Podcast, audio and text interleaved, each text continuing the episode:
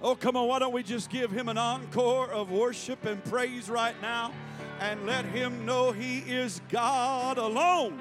Hallelujah.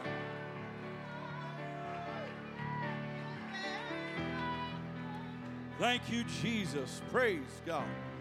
Praise God. God is so awesome. Amen. You can go ahead and be seated for just a moment before we dismiss everybody. So, everybody just hang tight for just one second. Do want to mention that uh, as, as you know, we get closer to the holidays. Uh, I want to just let everyone know, and uh, those of you watching online as well, please uh, be wise as weather begins to change. If you don't feel comfortable, uh, you know, just text me or one of the other pastors and let us know uh, that you're not going to be here due to you know weather. We will let you know if we make the decision to cancel. Uh, but if we've not made that decision and you're not comfortable, please, I would much rather you be at home watching and alive and warm and safe. Does that make sense? Praise God. So, so uh, always make that announcement about this time of year, and so I just want everyone to know that. Also, uh, with all the busyness of, of life and schedules and everything coming up, there is uh, uh, one thing that we're going to be doing. The men are going to be particularly helping with this, but we've got a little evangelism idea that was birthed.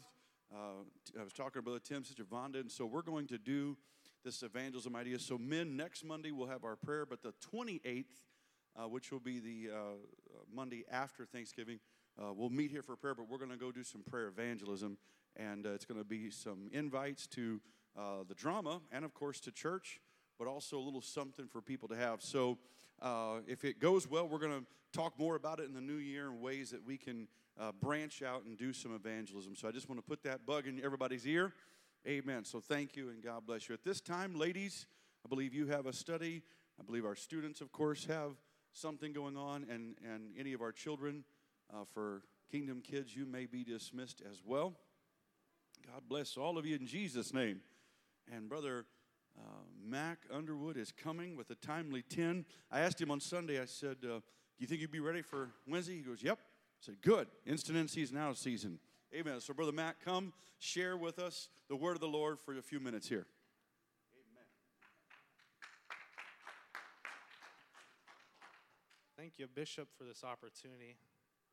And short notice is sometimes okay with me because it kind of gets like the nerves off. You know, uh, if you you know you're a month out, you're like, you know, got your nerves. So we're all human. We all get nervous and Amen. so forth there. But um, anyways, I want to jump right into it this evening, not prolong it. We're going to go to Luke chapter seven. Uh, if you were here last week and got to hear the word that uh, I brought forth, we talked about faith a little bit last week, and uh, this week I want to kind of uh, talk a little more about faith uh, in a sense, but it's not going to be the main focus of our scripture today. Um, I'm going to focus on something that complements faith. Um, so you can kind of consider this like a part two to last week if you want. Um, so we're going to go to Luke chapter 7, starting at verse number 6. And I'll give you an overview of the first five verses here after we read for time's sake. Then Jesus went with them, starting at verse 6. And when he was now not far from the house, the centurion sent friends to him, saying unto him, Lord, trouble not thyself, for I am not worthy that thou shouldest enter under my roof. Wherefore neither thought I myself worthy to come unto thee, but say in a word, and my servant shall be healed. For I also am a man set under authority, having under me soldiers. I say unto one, Go, and he goeth, and to another, Come, and he cometh, and to my servant, do this, and he doeth it. When Jesus heard these things, he marveled at him and turned him about and said unto the people that followed him, I say unto you, I have not found so great faith, no, not in Israel. And they that were sent returning to the house found the servant whole that had been sick. So, here for a moment, I just want to talk about what makes God marvel. What makes God marvel? So, to marvel is to means to stand amazed. It's a common occurrence. If you read the New Testament, you'll actually find it. If you kind of pay attention, you'll actually find to marvel or the word marvel quite often in the New Testament, but the majority of the time you find it. It will be referring to uh, others or the disciples marveling at Jesus, marveling at his teachings or how he spoke or the miracles that he performed. So the majority of the time we see, we find people marveling at Jesus. However, in the scripture we just read, we found Jesus himself marveling. So that obviously caught my interest. So I wanted to dig a little deeper into this story and into this centurion man and found out what caused Jesus to marvel. So, a little, you know, a little backstory or overview. A centurion is a military leader of men. And the centurion we read about in Luke chapter 7, in this uh, particular story, had a sick servant who was about to die. Other translations refer to this servant as a slave. Um, so the centurion of such stature didn't really need to concern himself with just a servant or a slave. Nonetheless, it says that he loved him. He was obviously different and he cared for his servants and his slaves. And it says he loved him. So when this man heard of Jesus, he sent the elders of the Jews to get Jesus and to ask him to come and heal his servant. Just on a side note, I want to point out that most likely the centurion was not a Jew. He was most likely a Gentile. Um, and there was no nothing to you know really indicate that he was a Jew, and it wasn't very often that you would find a Jew in the Roman military. So it was also very uncommon for Jews to be fond of a Roman soldier. Nonetheless, he sent the Jewish elders to Jesus, and the Jewish elders went on his behalf and basically said, "Hey, Jesus, this this soldier, this not just soldier but centurion, he is worthy, and that Jesus should help him on his behalf." And they said that this centurion, he was a good man. He built a synagogue and he loved the nation. So obviously, the centurion was a little different than your average Roman soldier. So Jesus went with the elders, but as they got closer to the house of the centurion where the sick servant was, uh, he sent out one of his servants and told Jesus, Stop, stop. I'm not worthy to even have you stand in my house. He felt so unworthy that he himself wouldn't even go out to tell Jesus this, but he sent a servant on his behalf. He wouldn't even go look Jesus in his eyes and his face because he felt that unworthy to even go to Jesus. Keep in mind that this centurion is a man of, of social status and power. He had formal power, he had a positional power in the government as, you know, as a Roman soldier that not even Jesus had. Jesus didn't have a formal position or power in the government, uh, but this, this Roman centurion soldier did. And he was treating Jesus as someone would imagine somebody treating a king. And I can imagine people watching from the distance confused as to why the centurion, uh, soldier, the centurion, you know, leader and soldier was treating this man named Jesus in such a way. He said unto Jesus, "Just say a word, and my servant shall be healed." And when that's where we get to the scripture. And when Jesus heard all these things, he marveled at the man. Jesus himself, God manifest in the flesh, marveled at a man. And he said, And I say unto you, I have not found such great faith in all of Israel. So, how did this man, and that we just read about, make God in flesh marvel? Obviously, the faith of the centurion man made God marvel. Surely, Jesus, though, had seen acts of faith. He'd seen great faith. We read about it in the scriptures in the New Testament. So, I, I kept reading the story to see, you know, was it just faith? Or was there something that complemented his faith? What else in the story am I missing? And when you read the story, now I recommend that you don't just take my word for it, read it for yourself in Luke chapter 7. But when you read it, it's obvious how humble this centurion man was. This was, as I mentioned, a great man, but he was humble before Christ, not putting himself as a person above anybody, but his actions were of those as the lowest of men. He mentions the soldier, he mentions that he tells a soldier to go and he goes, his servant to come and he does this and so forth. And basically showing that he is a man of power. And a man of such power and status would normally be full of pride, you'd imagine, and never treat someone who has a lower social status or, or political status than him with such respect. But this centurion man saw something in Jesus that many others did not recognize. He recognized that even his rank was not a match for the rank of Jesus that his authority could not even come close to comparing to the authority Jesus had, as God has all authority in heaven and in earth.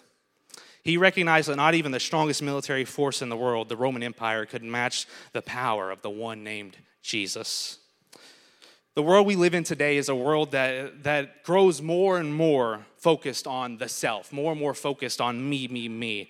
It's a world that's self consumed, prideful, and egotistical, and it only continues to grow that way, where selfishness is not only accepted, but selfishness has come to a point where it is praised. However, that is not the life that Jesus lived. He came as a humble servant to seek and to save the lost. The entirety of Jesus' earthly existence was focused on others, not himself. One of my favorite stories that show Jesus' selflessness and his humbleness is in Matthew chapter 4, where he was tempted. I'm going to read here real quickly in Matthew chapter 4, verse, starting at verse 8. Again, the devil taketh him up to an exceeding high mountain and showeth him all the kingdoms of the world and the glory of them. And saith unto him, All these things will I give thee if thou wilt fall down and worship me. Then Jesus saith unto him, Get thee hence, Satan, for it is written, Thou shalt worship the Lord thy God, and him only shalt thou serve. So, so Satan was offering him all these kingdoms that Satan had influence over, all the, all this, that's the glory of the kingdoms that, that Satan had influence in. And a lot of people say that this may have been, you know, Jesus' most difficult temptation to, to, you know, fend off. Satan was offering Jesus the glory, the fame of man's eyes, a straight shot to a throne, perhaps avoiding the cross altogether. Jesus would have if he had accepted this. Satan was offering Jesus the affirmation of man, and it could have been so easily for that fleshly side, because keep in mind, Jesus was fully flesh as well as fully God. And it could have been easy for that flesh of Jesus to be selfish in this moment and say, let me take him up on this offer. Let me avoid the cross. Let me get all the glory and all the love from all these people of the, of the world. But Jesus did not accept it. Jesus did not seek to entertain man.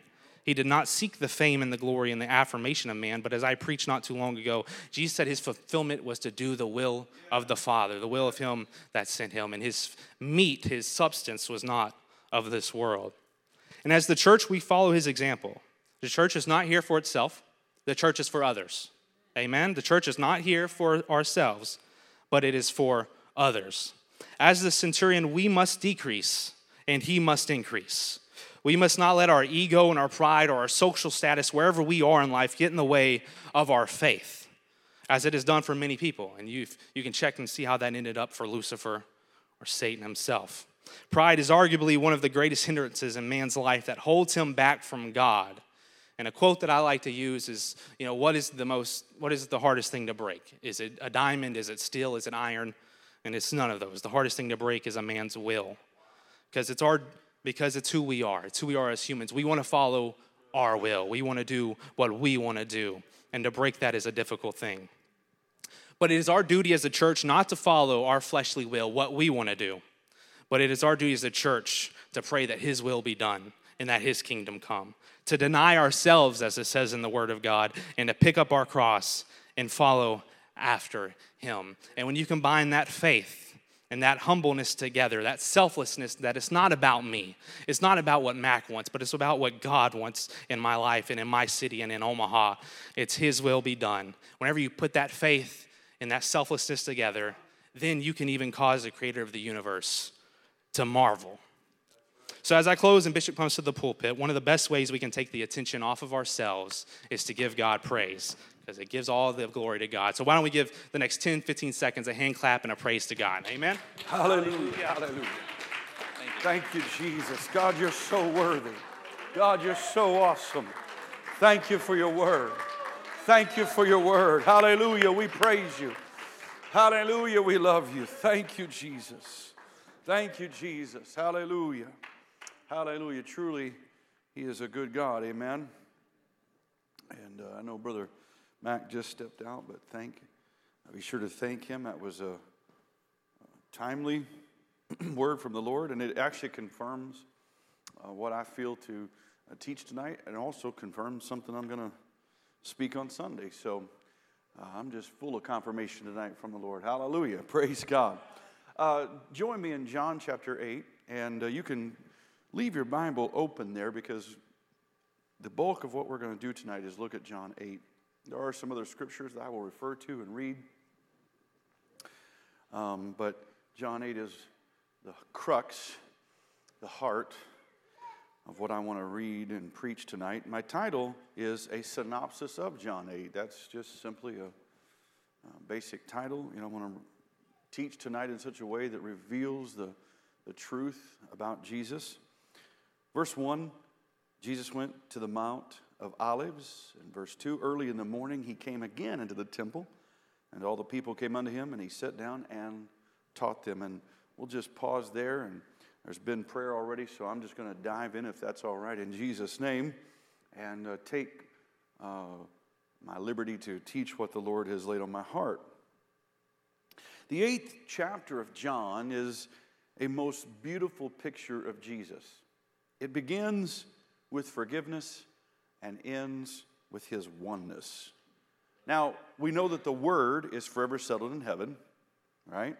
We know that uh, everything else in this world is going to perish and pass away, but God, his kingdom, his word is unshakable, unstoppable, and it will uh, endure. Um, we know then that the word applies to everyone. But I want to make mention of this uh, because of its application to the message. The original audience of John 8 was Jewish. He was speaking to Jewish leaders, Jewish uh, people, um, Jewish commoners. That doesn't take away from the fact that it's not for us, but I want to make that clear because there's some things I'm going to show tonight uh, that that will come back to.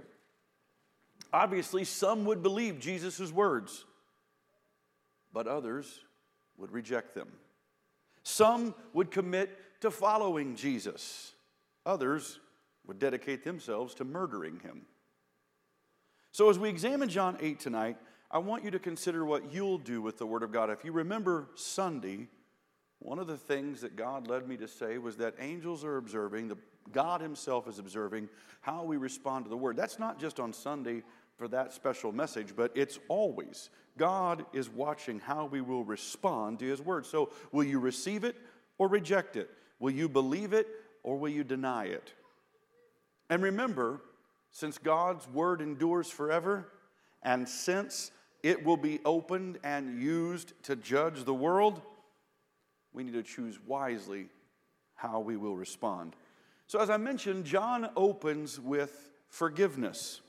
Verses um, uh, beginning at 3, of course, through 11, we see this um, story, this account of a woman who is caught in the act of adultery. Now, I don't mean to conjure up any, uh, you know, R-rated images in your mind, um, but but we understand that if, if they're caught in the very act, you know, something's happening here. But if that's the case, then where's the man?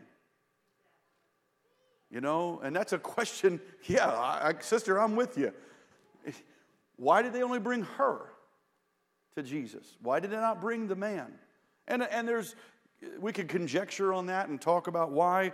Uh, some may think that it was the Jewish culture of, you know, uh, uh, how, how men and women were viewed. Uh, others may think that, that the man uh, was possibly a plant, uh, you know, to, to do this and was paid off uh, so that they could bring this woman to Jesus. Whatever the case was, we know that their motive was not pure. They cared nothing about this woman, they cared nothing about embarrassing her. All they were interested in was trapping Jesus. And they thought they had finally figured out how to trap Jesus. And, and I want to just put a big as if right here. Uh, you, you really think you can trap Jesus? The living word incarnate. Okay, good luck with that. And, and so they, they, Jesus, Moses says to, you know, stone her. What do you say? And, and they thought they had him because if he said stone her, ah, see, you're murdering. And they would take him to the Romans and convict him of murder. And if he said don't, ah, see, you're despising the law of Moses. Either way, they thought they had a win win scenario. And I love Jesus' response. Okay? He just kind of gets down and does one of these numbers. Just starts writing in the dirt. You ever wonder what he said, what he wrote? I know there, there's verses, and I can't remember where it is, but I think it's in Jeremiah, talks about something writing the dust in the temple or something. And I, I've heard preachers preach different messages. Some have said he wrote sins. I, I don't know what he wrote. And, and scripture doesn't give us any clear uh, idea, but he, he just writes. And, and they're like looking at each other like, did he not hear us? And so they press him. Jesus, hello, uh, what are we going to do here? And he stands up and he says, He that's without sin cast the first stone. And he gets back and he starts writing again. And one by one, from the youngest to the eldest, they, or eldest to youngest, excuse me, they drop their stones and they leave. But have you ever thought about this? When Jesus said, He that's without sin cast the first stone, that means Jesus could have cast the first stone. Because according to Scripture, he was the only man to live sinless. He could have picked up a rock and said, Sorry, woman, it is the law. And that would have started a barrage of rocks and stones being thrown at her. Hmm. But instead, he says these words Neither do I condemn you. Go and sin no more. Interesting that this is how John 8 opens. And here's why it sets the tone for what Jesus is about to teach. He's, it, it, it's almost as if he knew this was going to happen. Because it says at the beginning of the chapter, again, he goes to the temple, implying he's been there before, possibly the day before, or possibly the same time of that day. But he's gone back. He's gone to the Mount of Olives, he's now gone back to the temple. And, and if you know the geography, that would be like this side of the road versus the other side of 104th Avenue. It, it, it's, it's across the street, but even a little bit further than that. And so, depending on where he was in that mount. But he goes back. And this sets the tone. And here's why it sets the tone you can either remain condemned by the law,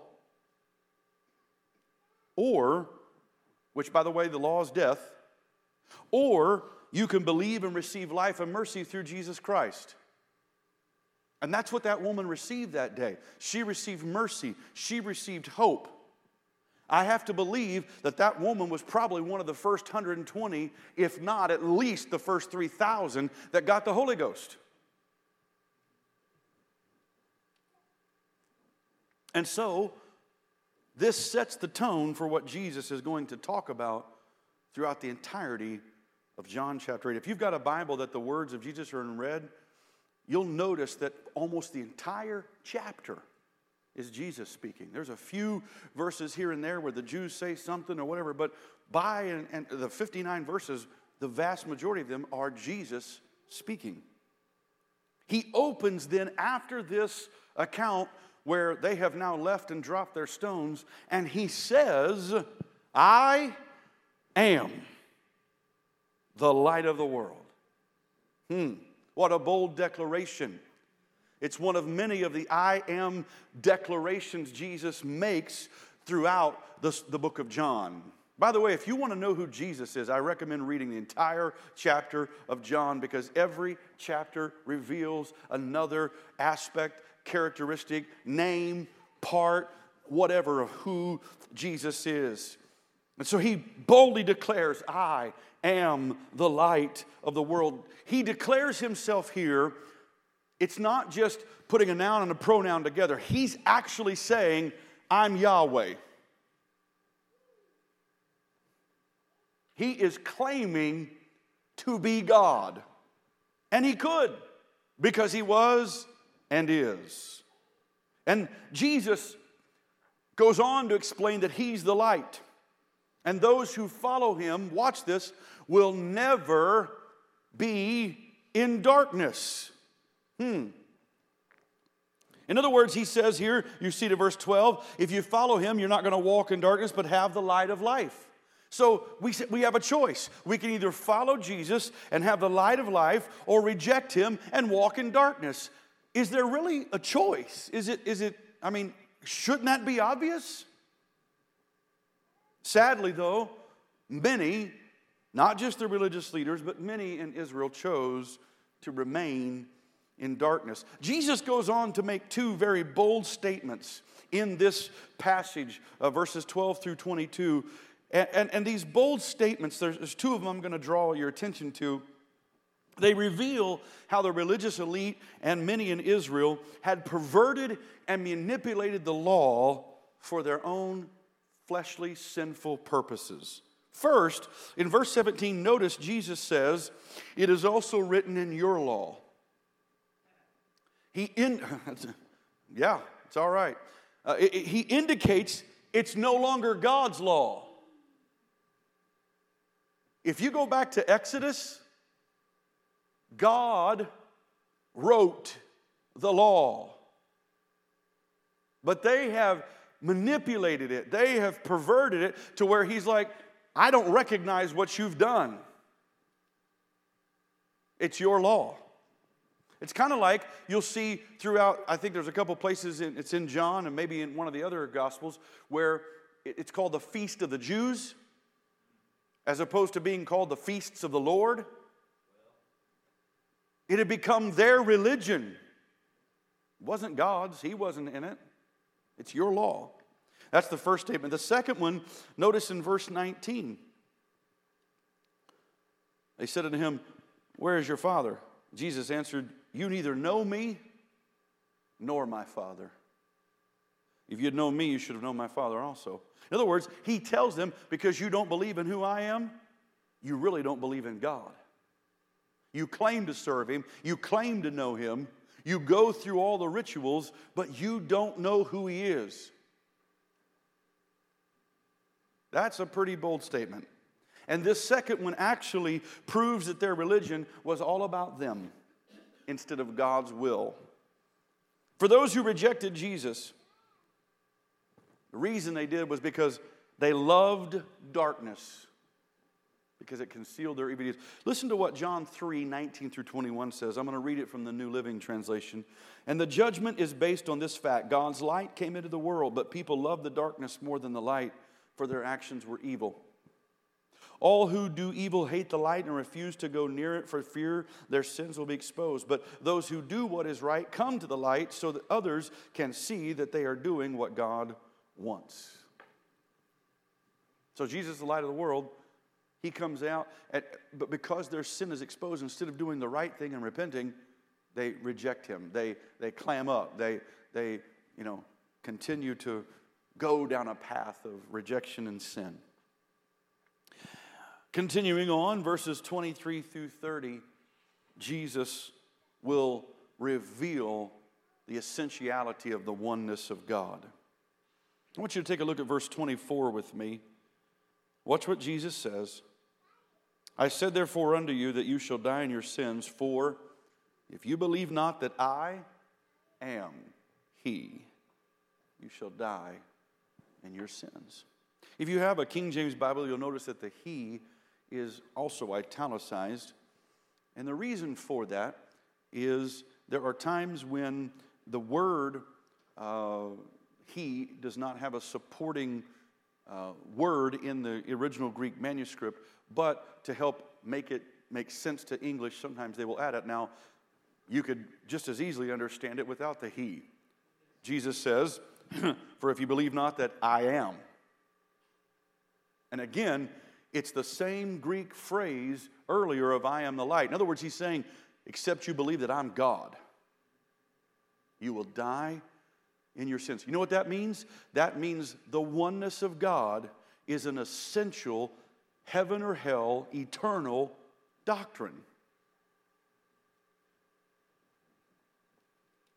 That is why verse 23 mentions that when you're born again, you're born from above just as Jesus was from above. Notice he says, You're from this world, but I'm not. I'm from above.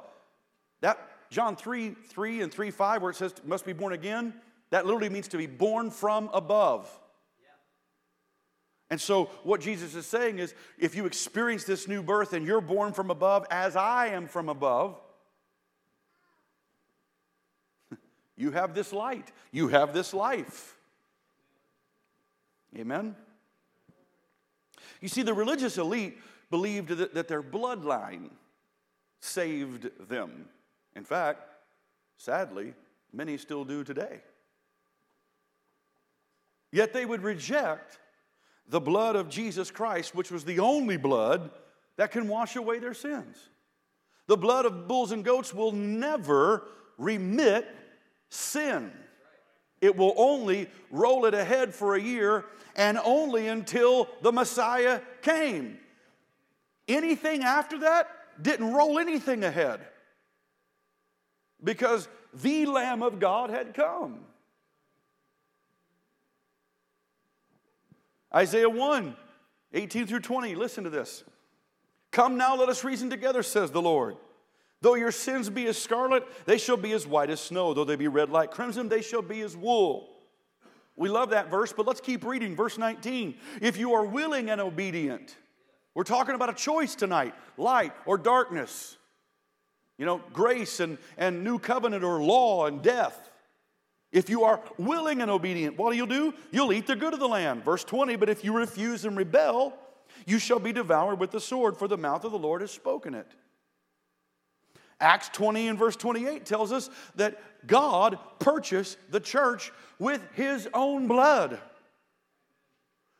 Let me ask you a question. It does say God, by the way, in Acts 20, 28. If you want to verify that, go there and look real quick. It does say God. It's not Jesus. It's not, and, and I'm, I'm, I'm, I'm playing with that for just a minute to, to show you something. How many of you know that the Bible says God is a spirit? John 4, right? Where does a spirit get blood?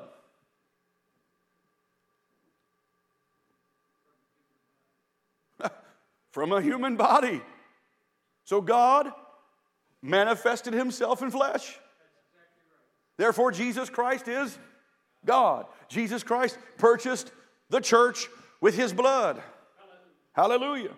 First Peter 1 tells us that with the precious blood of Christ, as of a lamb without blemish and without spot, that's how our salvation has been purchased. Praise God. The law only rolled sin ahead, and it just kept piling up and compounding. But Jesus took it away in one day, Zechariah tells us. Oh, hallelujah. Isn't that awesome? But here's what's cool He didn't just take away all the sin to that point that had been rolled ahead. He took away all the sin that was present that day and all the sin yet to come. In one day, all iniquity was taken away through the sacrifice of Jesus Christ. That's why the book of Hebrews says that He is the one sacrifice for sins forever. All right, I want you to hold that thought for a minute. Some of you already possibly know where I'm going with this. Maybe you're already thinking ahead and, and, and feeling ahead. Others are like, okay, this is good, but what's, what's the theme? What's the purpose? Here's the purpose there is doctrine out there today teaching that somehow Jews will get a special dispensation for just themselves after Jesus comes. Well, if he's the one sacrifice for sins forever, and if it first came to Jews, Romans 1:16, I'm not ashamed of the gospel of Jesus Christ, power of God unto salvation to the Jew first. James calls them the first fruits. How then can there be a special dispensation later outside of the Word of God. That's not anti Semitic, that's biblical. Because it's no longer about ethnicity, it's no longer about one nation or culture of people, it's whosoever will.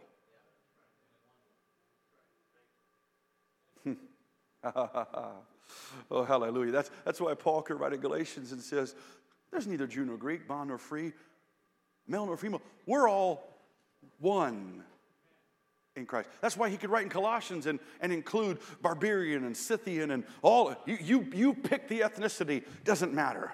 Doesn't matter where they come from, doesn't matter their station in life. All who are born again are one in Christ. There's no big eyes and little U's. And by the way, God doesn't have, you know, stepchildren or grandchildren or foster children. I'm not, I'm not dogging on any of those things. Thank God we have parents who are foster parents. Thank God we have parents who love stepchildren. My point is to say that with God, everybody who is born again has to have and must have a first generation experience. Hallelujah. Well, Although the religious elite and many in Israel refused to hear and obey, look at verse 30 for a minute. Brother Mac liked to point out some things that stood out to him about Jesus, marveling. Look at verse 30. And as he, he is Jesus, as he spake these words, many believed on him. Yes, there were many that rejected him. Yes, there were many who cried, Crucify him. But many believed on him. I like that because Daniel prophesies the same thing in Daniel chapter 11, verses 32 and 33, right in the middle of talking about the Antichrist and what he's going to do in the end times. He says, The people that do know their God shall be strong and do exploits, and they that understand among the people shall instruct many, not a few, many. In fact, in the next chapter, chapter 12, verse 10, also speaking about the events of the end times and specifically speaking about the abomination of desolation, he says, Many shall be purified and made white. Yes, there's going to be a falling away. Scripture prophesies that. That will happen. But there will also still be many purified, many made white, many being instructed in the word. And as we see here, there's going to be teaching where some reject it and others don't. And thank God that there are others who won't reject it. Amen?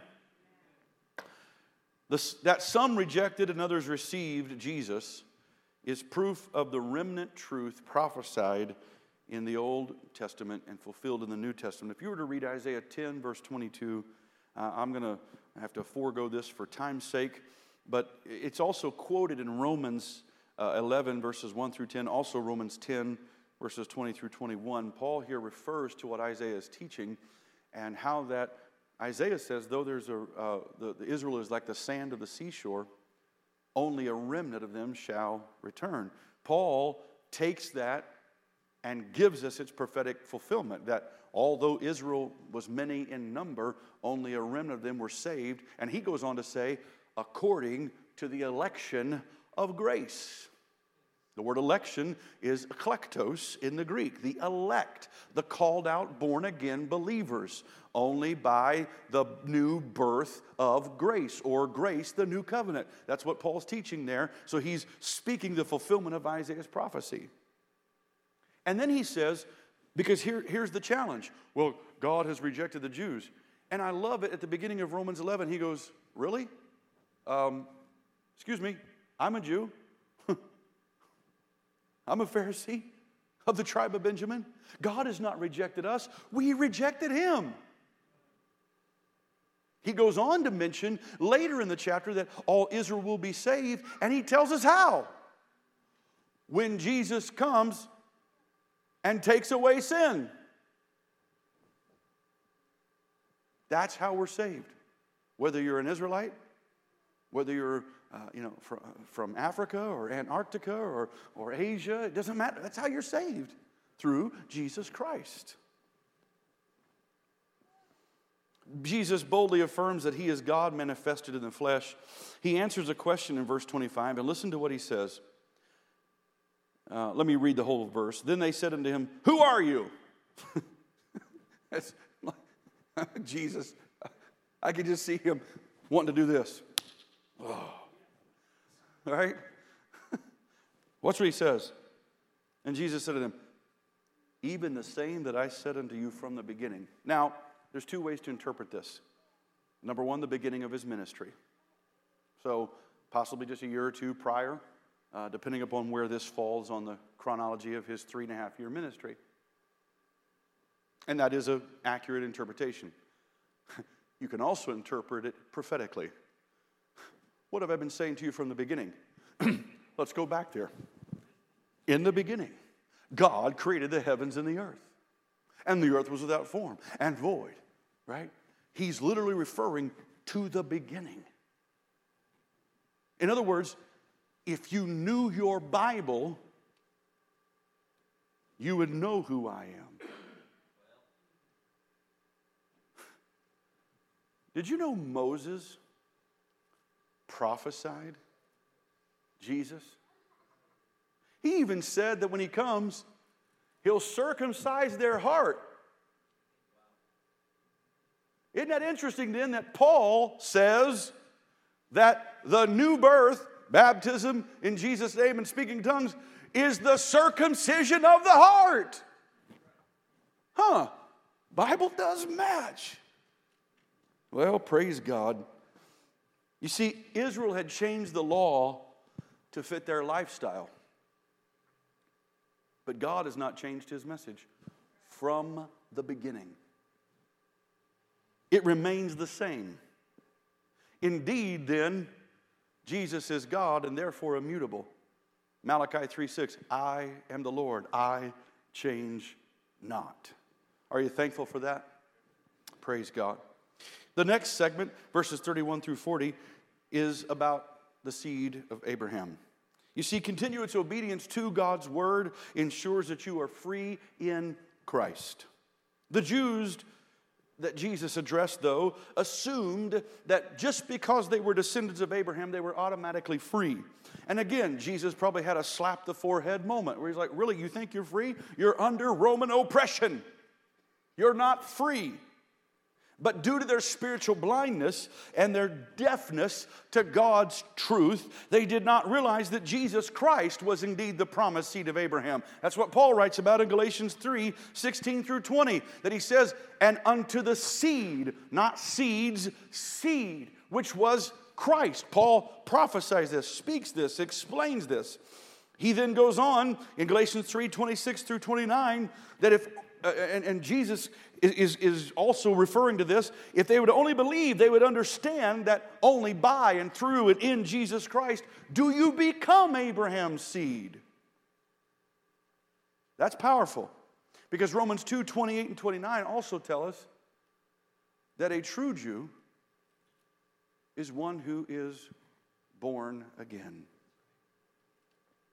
That's why Galatians 6 calls the church the new creation the Israel of God.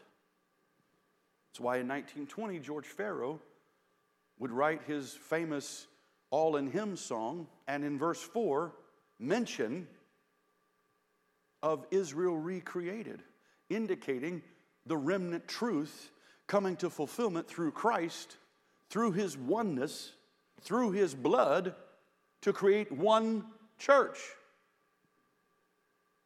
It's what Romans 11 prophesies when it talks about the vine and natural branches, Israel, broken off, and a remnant grafted back in. And unnatural branches, Gentiles also grafted in into one vine, creating one church. It's why in Ephesians 2, verses 11 through 22, he goes in, in the same detail and explains how that they were apart at one point, but now they've been brought together as one habitation in Christ.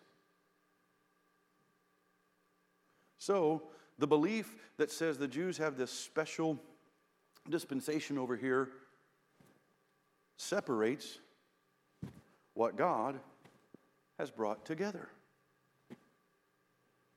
I'm going to believe what the Bible says and not what tradition teaches or not what some others may teach. I'm going to believe what the Bible says. Is that okay? Okay, just making sure. I mean, I'm going to do it whether you say okay or not, but. I'm just making sure you're okay with it because that's what I'm going to do. And I hope that's what you're going to do, which I think you are. Praise God. The Bible tells us that if the rulers of this world would have known who he was, they would not have crucified him. So they were blinded by the veil of Moses. They were blinded by the law that they had manipulated for their own sake and did not even realize who he was. This is why in John 8 41 through 47, Jesus told him, You're of your father, the devil. Ouch. See, we like the Jesus that says, Neither do I condemn you, go and sin no more. But the same Jesus that said that to a woman who was embarrassed by her sin is the same Jesus that would speak to the religious elite and say, um, You're not of your father, Abraham, you're of your father, the devil. Jesus explains that Satan was a murderer, no truth is in him, and that he's the father of lies, verse 44. But we know Jesus from John 14, 6 is the way, the truth, and the life. Those who believe in and obey God's word are born again, making God their father. Those who reject and deny Jesus Christ make Satan their father. That is why in verse 47, Jesus adamantly told the unbelievers, You are not of God. This is bold, I understand. We're going to get to some good part in just a minute here. I'll, I'll, I'll bring this around to us a nice, you know, uh, you know, cherry on the top ending. So just hang on. Verses 48 through 51, I want to show another point here. Look at verse 48 with me. Then answered the Jews and said unto him, So he's just got done telling them they're not of God, they're of their father, the devil. And, and so they're like, Well, you know, we're, we're, you slammed us, we're going to slam you. Watch this. they said unto him, You're a Samaritan and have a devil. By the way, calling someone a Samaritan was a very derogative racial slur of the day. Watch what Jesus says, though. Verse 49. Jesus answered, I have not a devil, but I honor my Father, and you dishonor me. I seek not my own glory. There's one that seeks and judges. Verily I say unto you, if a man keeps my saying, he shall never see death. You know, Jesus never, he refuted the fact that he had a devil, but he didn't correct him on calling him a Samaritan. So I'm going to go out on a limb here because that's where the fruit is. I'm going to tell you, Jesus is the Good Samaritan. How many familiar with the parable of the Good Samaritan? Most everybody, right? Uh, uh, real quickly, a guy gets beat, left for dead. He's on his way down from Jerusalem to Jericho. He gets beat up, left for dead, right? Along comes a Levite and a priest. They can't help him. Huh, Levite and priest, the law. Interesting, right? And then a Samaritan comes bandages up his wounds, right?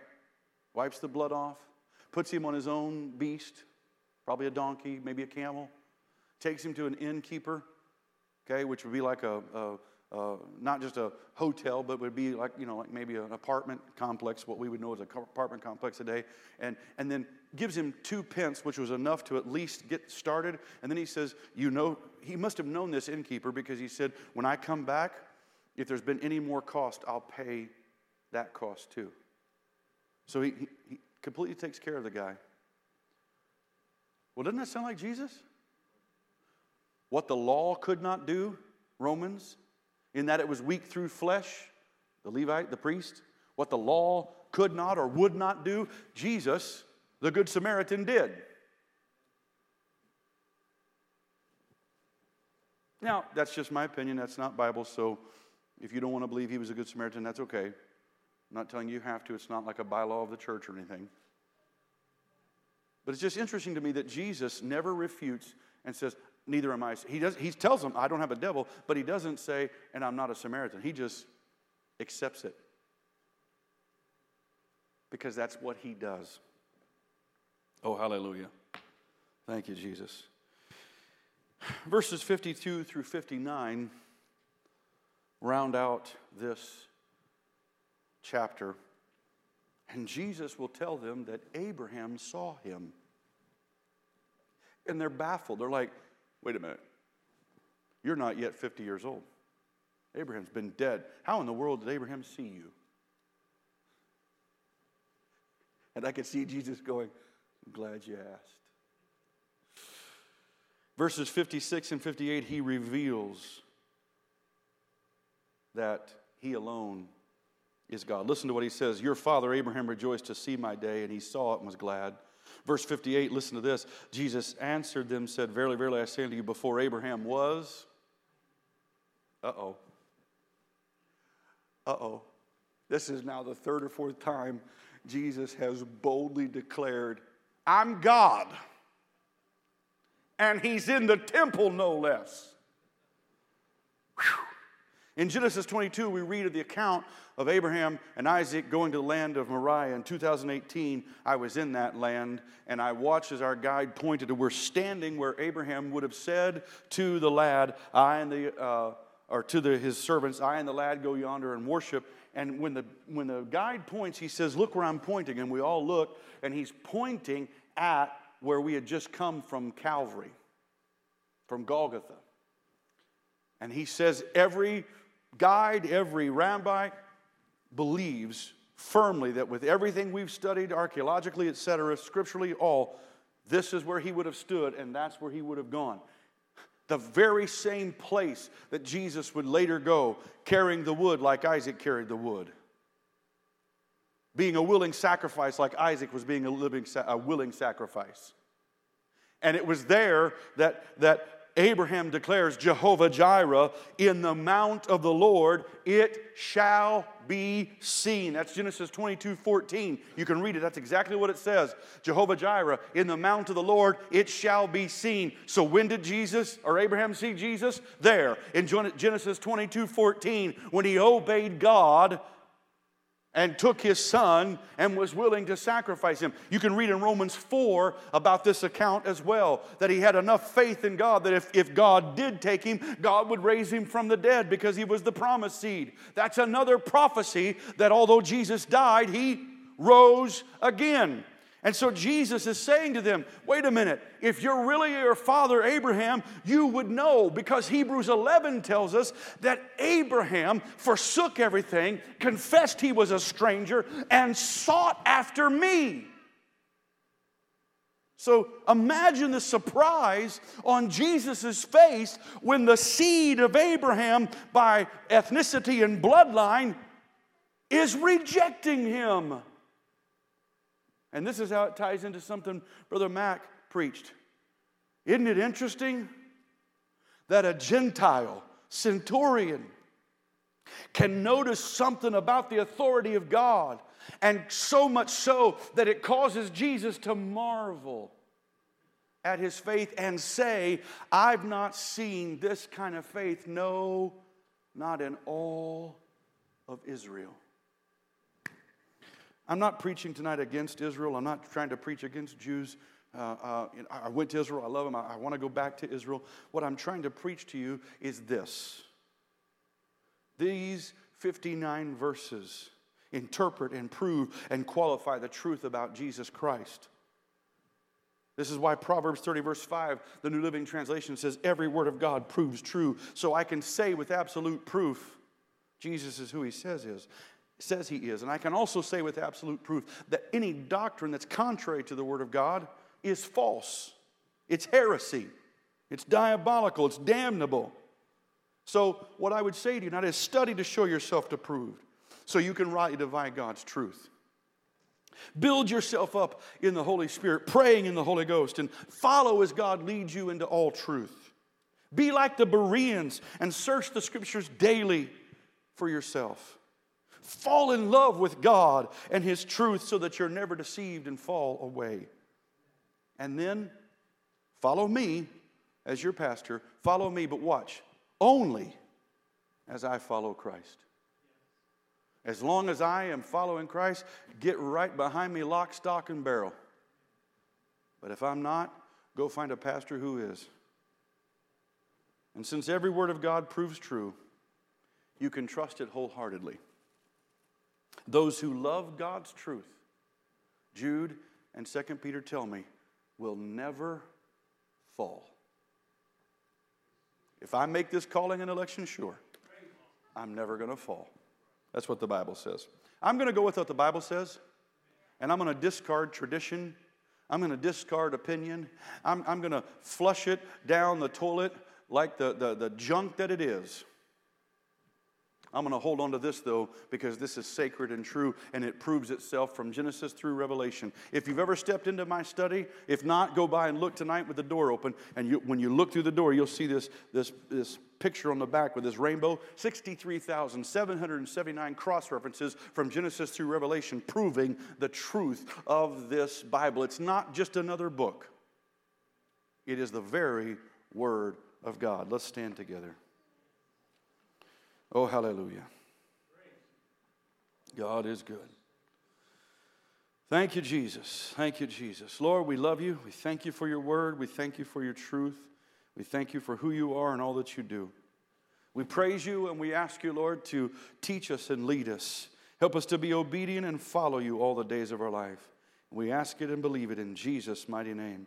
And would everybody say amen? God bless you. You are deployed.